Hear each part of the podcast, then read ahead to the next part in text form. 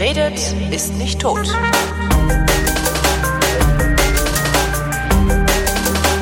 Willkommen zum Geschichtsunterricht einer Koproduktion von Vrindt und DLF Nova und aus Köln zugeschaltet Matthias von Hellfeld, der Historiker.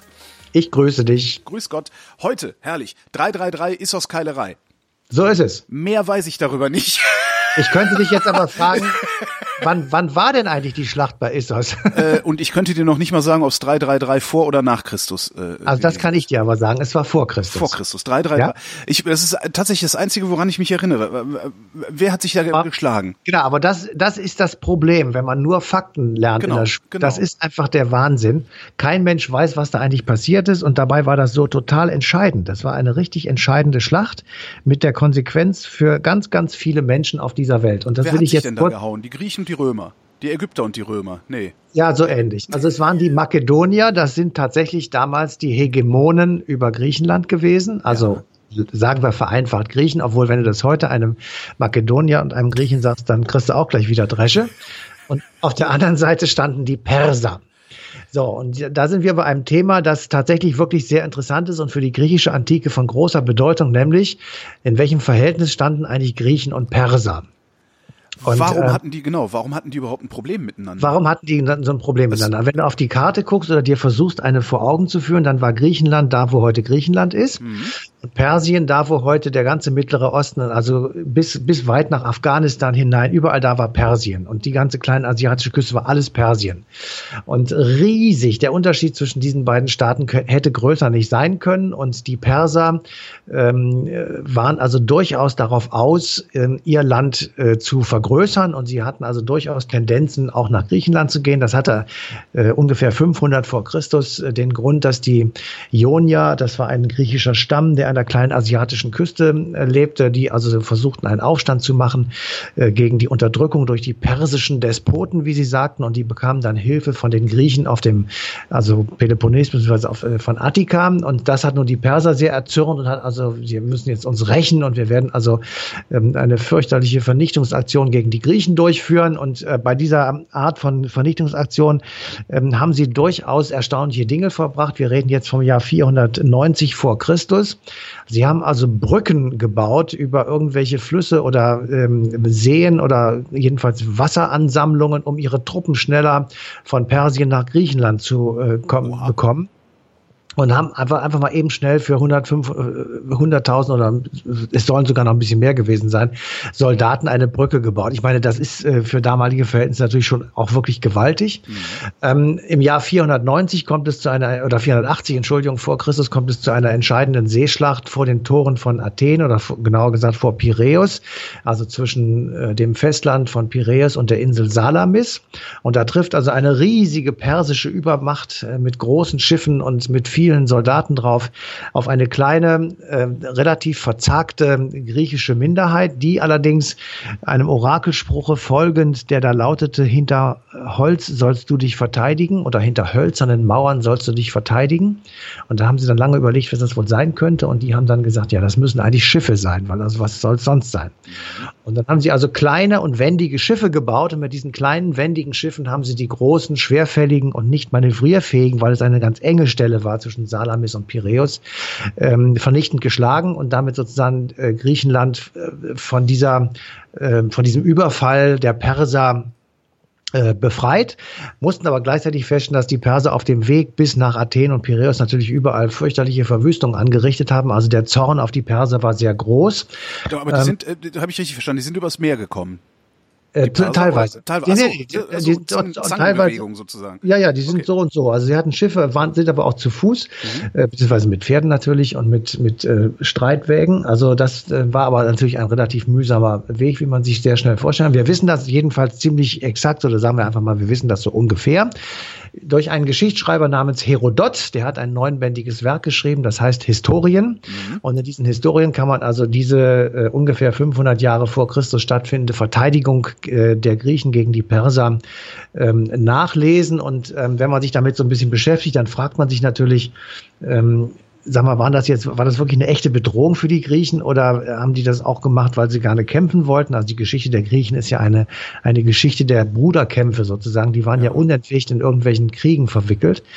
Ähm, und wenn man das sich mal wirklich bis zu Ende durchdenkt, dann kann man sagen, ja, also zumindestens für die Menschen, die in Attika wohnten, also in der großen Region um Athen herum, dort herrschte tatsächlich äh, für die damalige Form eine erstaunliche, für die damalige Zeit eine erstaunliche Form von Demokratie. Ähm, währenddessen in Persien da, das Gegenteil sozusagen Despotie ähm, herrschte. Aha der, der Herodot, der beschreibt das äh, ziemlich drastisch und ähm, er sagt also, äh, da kämpfte das Gute gegen das Böse, da kämpfte die Demokratie gegen die Despotie, da gab es einen, einen ähm, Clash of the Cultures sozusagen, also einen Kampf der Kulturen, einen Kampf der Systeme. Ja. Und damit äh, baut er sozusagen das auf, dass also dieser Kampf der Griechen gegen die Perser ein Kampf ums Überleben, ein Kampf um die Freiheit, ein Kampf um das Recht, ein Kampf um die Individualität, also all diese Dinge kann man da nachlesen lassen. Und damit setzt er sozusagen ein Vorurteil ähm, in die Welt, das es natürlich auch noch bis heute gibt. Also wir, die Demokraten, sagen immer, wir kämpfen gegen das Böse, gegen die, die Steppenvölker, gegen ähm, Leute, die eben ähm, in anderen Systemen leben. Und wir bauen sozusagen das Böse im anderen auf, um uns ja. selber zu überhöhen und damit dann sozusagen mutig und tapfer in die Schlacht zu schreiten, die natürlich heute nicht mehr mit dem Schwert in der Hand gemacht wird, sondern mit anderen Mitteln. Und ähm, die Griechen, ja, die Griechen sahen das tatsächlich so. Also die waren tatsächlich nun von der Überlegenheit ihrer eigenen Kultur, ihrer eigenen Organisation, ihrer Demo ihres demokratischen Staatswesens überzeugt und sahen tatsächlich in den Persern äh, sozusagen das Gegengift. Und das Hat das jemals jemand überprüft, ob also ist natürlich auch die Frage, ob man das überprüfen kann, aber ob das griechische Staatssystem dem persischen tatsächlich überlegen war oder? Nein, natürlich nicht. Das, das kann man gar nicht beurteilen. Das kannst du gar nicht miteinander vergleichen. Das ist vollkommen ja. unsinnig. Attika ja, war eine kleine, relativ Ziel des Staates jeweils. Nein, äh, nein, äh, nein, das geht schon aus anderen Gründen nicht. Attika war eine relativ überschaubare, relativ kleine Gemeinschaft. Mhm. Vergleich das mal Schweiz und den Rest Europa. So okay. ungefähr ist das Verhältnis. Natürlich kannst du in der Schweiz Referendumsdemokratie machen, selbstverständlich. Mhm. Ja, aber mit 500 Millionen in Europa geht das eben nicht so einfach. Ja. So, und ähm, wenn du jetzt mal überlegst, dass ein so riesiges Reich, also überleg einfach mal von der kleinen asiatischen Küste, da wo heute Urlaub gemacht wird, bis an den Hindukusch, ist Persien. Mhm. Ja, hallo? Wie willst du das? Das ist schwierig. Und in der, in der äh, Wahrnehmung der Perser ist dann wahrscheinlich Attika äh, so eine. Rebellische kleine. Ja, das sind die Gallier sozusagen. Ja, genau. Die aufmüpfigen Gallier. also es ist im Grunde genommen, kann man das wirklich nicht miteinander vergleichen. Und der, der Herodot, also der Geschichtsschreiber, der hat sich überlegt, und das, also sag ich jetzt, wie kriege ich meine Griechen aufgestachelt gegen diese Übermacht tapfer zu kämpfen. Und dann hatte sie einfach beschrieben und hat, hat äh, sozusagen auch den nachkommenden Völkern sozusagen diese, diesen Gegensatz eingepflanzt. Und den kann man eben tatsächlich weiterhin spüren. Die Griechen haben dann sehr viele Schwierigkeiten gehabt. Es hat ähm, innere Kämpfe gegeben und äh, die, die hochgelobte Kultur hat zwar irgendwie überlebt, aber sie ist tatsächlich nicht mehr so mächtig gewesen. Die Griechen haben sich, Athen und Sparta haben sich in der Wolle gehabt und es ist also alles ein, ein relativ komplizierter Vorgang gewesen, der also ähm, letzten Endes äh, dann irgendwann dazu führte, dass Griechenland eine römische Provinz wurde, wie wir alle wissen. Und dazwischen war eben äh, die Zeit, in der äh, der makedonische König Philipp II., das war ein, ein ganz berühmter äh, makedonischer Herrscher oder ein, ein mächtiger Herrscher auch. Makedonien liegt ja im Norden, äh, auch heute noch im Norden von Griechenland. Und ähm, die hat also 300 äh, ähm, sag ich mal, 350 vor Christus ungefähr hat also der makedonische König die sich streitenden Griechen, ich sag mal, übernommen. Also er hat sich als Hegemon in Griechenland aufgeschwungen und war damit der stärkste ähm, König der Griechen oder in Griechenland. Und insofern ähm, war er derjenige, der dann eigentlich auch die Rache üben sollte an den Persern. Also die Griechen hatten tatsächlich die Vorstellung, man müsse ähm, sich überlegen, wie man die Perser nun irgendwie zur Rechenschaft ziehen könnte, weil sie ja bei dem ersten großen Schlachtenkram sehr viel Verwüstung in Griechenland angerichtet haben und einfach der Zorn sozusagen äh, noch und, und diese Rache, das war ja früher durchaus ein, ein Kriterium, dass man eben Rache üben musste, um sich selbst ähm, nicht zu verleugnen und selbst gut dazustehen. Und diese Rache sollte nun also von Philipp ausgeführt werden. Und ähm, der ähm, hatte 338, also um es genau zu sagen, die Athener sozusagen äh, besiegt oder ähm, unterworfen und gründete dann den berühmten Korinthischen Seebund und das war dann sozusagen der Hegemon Griechenlands und damit ähm, war also äh, klar, also er würde jetzt versuchen, diesen Rachefeldzug zu machen. Jetzt kommt 336 vor Christus, also zwei Jahre später, der überraschende Tod. Der überraschende Tod von Philipp II. So, und jetzt äh, kann man darüber spekulieren, ob da möglicherweise sein Sohn Alexander dran beteiligt war weil der nämlich gerne auch auf den Thron wollte und irgendwie nicht mehr so richtig warten konnte. Vielleicht ist das wollte. Alexander der Große, über den wir da gerade reden? Das wird jetzt gleich Alexander ah, der ja. Große, genau. Und ähm, jedenfalls über die Frage, ob der Alexander, der Sohn von Philipp II., daran beteiligt war, darüber spekulieren Historiker, beweisen kann man das wohl nicht. Und ähm, ich sage es deswegen auch nur einfach so als Möglichkeit. So, und ähm, am Totenbett oder während äh, die Macht sozusagen über den, auf den Alexander übergeht, schwört er, oder sagt er, diese Racheidee fortzusetzen und also gegen die Perser ins Feld zu ziehen und damit ähm, den Griechen Genüge zu tun, um einfach, ähm, ja, ich sag mal, das Gleichgewicht wiederherzustellen oder dem, dem das Mütchen zu kühlen, was eben äh, durch diese vorherigen Feldzüge so ein bisschen außer Rand und Band geraten ist. Mhm. So, und nun also sammelt er seine Truppen und ähm, fängt an, äh, ja, sich daran so, zu orientieren. Wir haben genau drei Jahre Zeit, von 336 bis 333. Und ähm, er zieht also los und ähm, vorher, also wir hatten ja eben schon den ersten Merksatz, also 333 war Istos Keilerei, das haben wir ja ähm, am Anfang schon gesagt. Und der zweite Merksatz, da 7, kann man 5, sich. 3 Rom fällt aus dem Ei. 753 rumfällt, ja, wenn es stimmt. Wenn es stimmt. ich weiß es auch nicht, fiel mir so spontan ein. Nein, nein, 753 äh, Romulus und Remus, aber das ist ah, die Frage, ob das stimmt.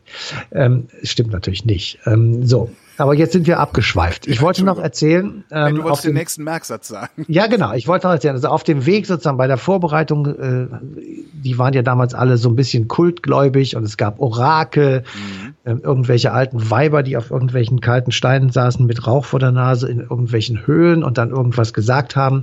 Manchmal wurde es auch einfach nur so gesagt, damit die Leute eine Begründung hatten für irgendwelche Kriege. Jedenfalls in diesem Falle ähm, soll er also ähm, ähm, nach Gordion äh, gefahren sein, weil in Gordion, ähm, so jedenfalls einer griechischen Sage nach, der so, so ein, ein kunstvoller Knoten aufbewahrt würde, den König Gordios, der da geherrscht hat, wo wir heute Anatolien finden, ungefähr jedenfalls. Also jener König Gordios Jahrhunderte vorher habe äh, eben diesen kunstvollen Knoten ähm, äh, an seinem Pferd festgebunden. Mit diesem Knoten sei die Deichsel und das Zugjoch des Pferdes sozusagen verbunden gewesen und äh, dieser Knoten sei also so kunstvoll ähm, gewesen, dass man also ihn nur in ganzem hätte abnehmen können, weil kein Mensch ihn aufbekäme. Und nun kommt also das Orakel, wer diesen Knoten lösen könne, der werde die Herrschaft über Asien erlangen. So, mhm. und der Alexander, gar nicht traurig, fährt also nach oder reitet nach Gordion, sieht sich den Knoten an, zieht sein Schwert und schlägt ihn durch. Und damit ist der Knoten geöffnet und gelöst. und damit ist das Teil kaputt. Und wer also den gordischen Knoten löst, der hat des Rätsels Lösung gefunden. Das ist ja der Spruch, den ja. wir heute kennen. Der kommt aus dem Jahr 333 eben von Alexander dem Großen. So, und der hat also ohne Zögern das Schwert genommen und den Knoten kaputt gemacht und hat dann tatsächlich Asien erobert. Und da kommen wir gleich zu. Und wir haben äh, bei der Vorbereitung natürlich gesucht nach jemandem, der uns so ein bisschen erzählen kann, wer um Gottes Willen war dieser Alexander der Große. Mhm. Die meisten kennen ihn ja als Colin Farrell. Ähm, ich kann bestätigen, dass er das nicht war. Aber er hat ihn sehr gut gespielt, wie viele finden. Manche sagen, das sei eine Schnulze, aber das äh, ist dann jedem selbst überlassen. Ich habe es nicht mal gesehen. Ja, es ist ein, ein Monumentalfilm, der also den Zug Alexanders ähm, durch Asien beschreibt und ihn eben als äh, einen bestimmten Typen charakterisiert. Und ähm, was das jetzt für einer war, haben wir einen Professor gefragt namens Hans-Joachim Gerke und der hat sich mit Alexander dem Großen sehr beschäftigt und der hat ihn ungefähr jedenfalls in kurzen Sätzen so charakterisiert. Er war ein makedonischer König, das bedeutete, er herrschte über einen Stamm oder wenn Sie so wollen, über ein Volk, das eine relativ raue Sitten hatte, in der eine starke patriarchalische Gesellschaft herrschte, in der es sehr wichtig war, dass man ein guter Jäger war, ein guter Krieger war. Man musste fähig sein, Menschen zu töten. Wenn man sich da behaupten wollte, musste man militärisch stark sein. Und der König, der Anführer, der musste das besonders gut sein. Also der musste ein guter Reiter sein, ein guter Feldherr, geschickter Politiker und abends beim äh, Symposium, beim Gelage auch ein guter Trinker. Moment, Symposium war ein Gelage? Zusammenkunft. Okay. Na gut, ich dachte, das, dann hätte ich jetzt begründen können, dass ich immer auf Symposien saufe. genau. Also äh, man sieht sozusagen, er, das war im Grunde genommen, waren das ganz profane Fähigkeiten, die damals angesagt waren. Auf der anderen Seite, wenn man sich jetzt mal wirklich vorstellt, ähm, das sind einige 10.000 Kilometer, sage ich jetzt mal, hin und zurück, die man in insgesamt äh, ungefähr zehn Jahren zurückgelegt hat, zu Fuß auf den Pferden, äh, kämpfend, Städte gründend, ähm, Leute mitnehmend, Leute verlierend. Also das waren ungefähr zehn Jahre, äh, die er da unterwegs gewesen ist, äh, zu Fuß äh, auf den Pferden. Manchmal musste gekämpft werden gegen irgendwelche Menschen, die an den Orten lebten, in denen sie hineinkamen. Ähm, man musste sich ähm, Lebensmittel organisieren, man musste Städte gründen, derweil, um einfach auf dem Rückweg oder überhaupt bei zukünftigen Zügen Militärstationen zu haben. Mhm.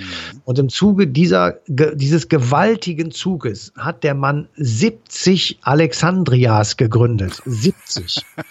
Und das, das, die berühmteste Stadtgründung namens Alexandria ist heute die zweitgrößte Stadt in Ägypten. Ah, und ah. nämlich Alexandria. Und äh, die, also die Spur sozusagen, die, die dieser Mann auf der Welt hinterlassen hat, die ist tatsächlich gewaltig.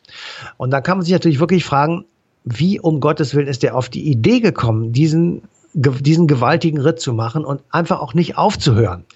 Das hat ja nicht mehr was mit Rache zu tun und mit der Unterwerfung der Perse, das war schon längst erledigt, er ist immer, immer weitergegangen. So lange, bis seine eigenen Leute ihm gesagt haben, hör mal zu, Meister, jetzt ist hier Feierabend, wir wollen wieder nach Hause.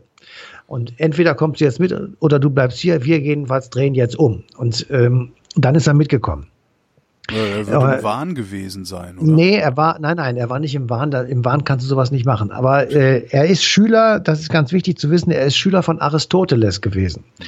Also Aristoteles ist einer der drei großen äh, Philosophieväter Griechenlands neben Platon und ähm, Sokrates. Sokrates. Und äh, Aristoteles hat ihn ausgebildet und bei Aristoteles hat er gelernt, dass die Erde eine ähm, überschaubare Kugel ist. Also es war im Grunde genommen relativ klein, die Vorstellung von der Welt.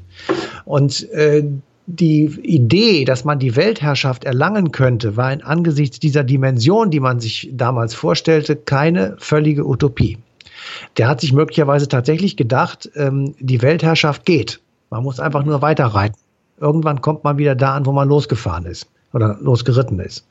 Und ähm, deswegen ist er vermutlich jedenfalls immer weiter gelaufen und hat immer weiter ähm, Dinge unterdrückt und äh, an Land gezogen, die eben ähm, auf seinem Weg vermeintlich nun wiederum zu Griechenland gehörten. Das ist das eine. Und das zweite ist, ähm, er war vermutlich jedenfalls ein überzeugter Hellene.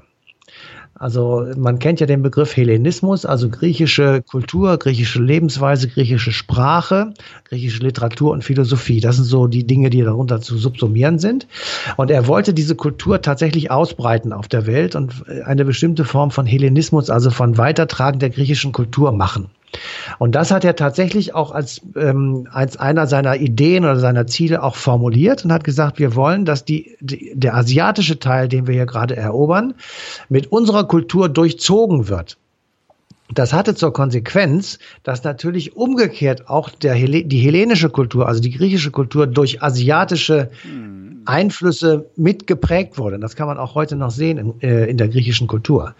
Ähm, es gibt zum Beispiel einen Hinweis darauf, dass es eine Massenhochzeit gegeben haben soll zwischen Griechen und Asiatinnen, die also äh, sozusagen als Symbol dieser äh, Vermischung der beiden äh, Lebenspläne oder Lebensvorstellungen ähm, äh, gelten können. Und das hat auch tatsächlich ganz konkrete Auswirkungen gehabt. Also äh, etwa 100, 150 Jahre nach Alexander wird Griechenland, habe ich ja eben schon erwähnt, Provinz des Imperium Romanum. Und die Römer fanden es großartig und fanden großen Gefallen daran, die griechische Lebensweise zu übernehmen. Also sie wollten A, dass die Griechen bestimmte Autonomierechte bekommen, an, mehr als andere, aber sie waren äh, bereit, ihre Sprache zu lernen. Sie waren bereit, die Literatur der Griechen zu lesen und sie auch äh, zu interpretieren. Sie waren bereit, sich der griechischen Kultur sozusagen zu öffnen und Teile von ihr auch zu übernehmen. Und deswegen kann man tatsächlich feststellen, dass auch im römischen Imperium die griechische Sprache eine, eine große Verbreitung hatte. Und wenn wir uns jetzt einmal äh, weiter vorstellen, äh, das frühe Christentum in Europa ist griechisch geprägt gewesen. Also die Griechen äh, waren tatsächlich ähm, für die Prediger, die ersten Prediger ähm, der Bibel sozusagen die, die Sprache. Also es war alles auf Griechisch, die, die Bibel war auf Griechisch geschrieben, es wurde auf Griechisch ähm, gepredigt, es wurde auf Griechisch die Kunde weitergetragen und so weiter. Also wir sind tatsächlich auch davon sozusagen über die Bibel und über das, was da dann letzten Endes zu uns gelangt ist, noch so ein bisschen von dieser äh, Idee mitgeprägt. Und insofern ähm, ist tatsächlich die Frage, äh, was dabei rausgekommen ist, ver vermutlich eine gewaltige Vermischung von sehr unterschiedlichen äh, Dingen, die eben so wahrscheinlich ohne dem nicht hätten stattfinden können. Was aber jetzt was noch jetzt unklar ist, ist, äh, was genau äh, war jetzt 333 Issos Keilerei? Da, ja, das haben wir vergessen, aber das sage ich jetzt. Das war eine Schlacht tatsächlich äh, zwischen Alexander dem Großen und Xerxes, dem persischen König.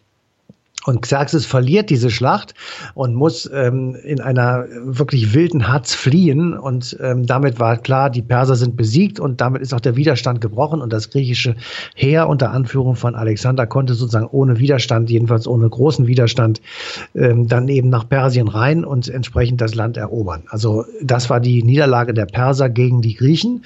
Xerxes ähm, gegen Alexander den Großen. Matthias von Hellfeld, vielen Dank. Bitteschön.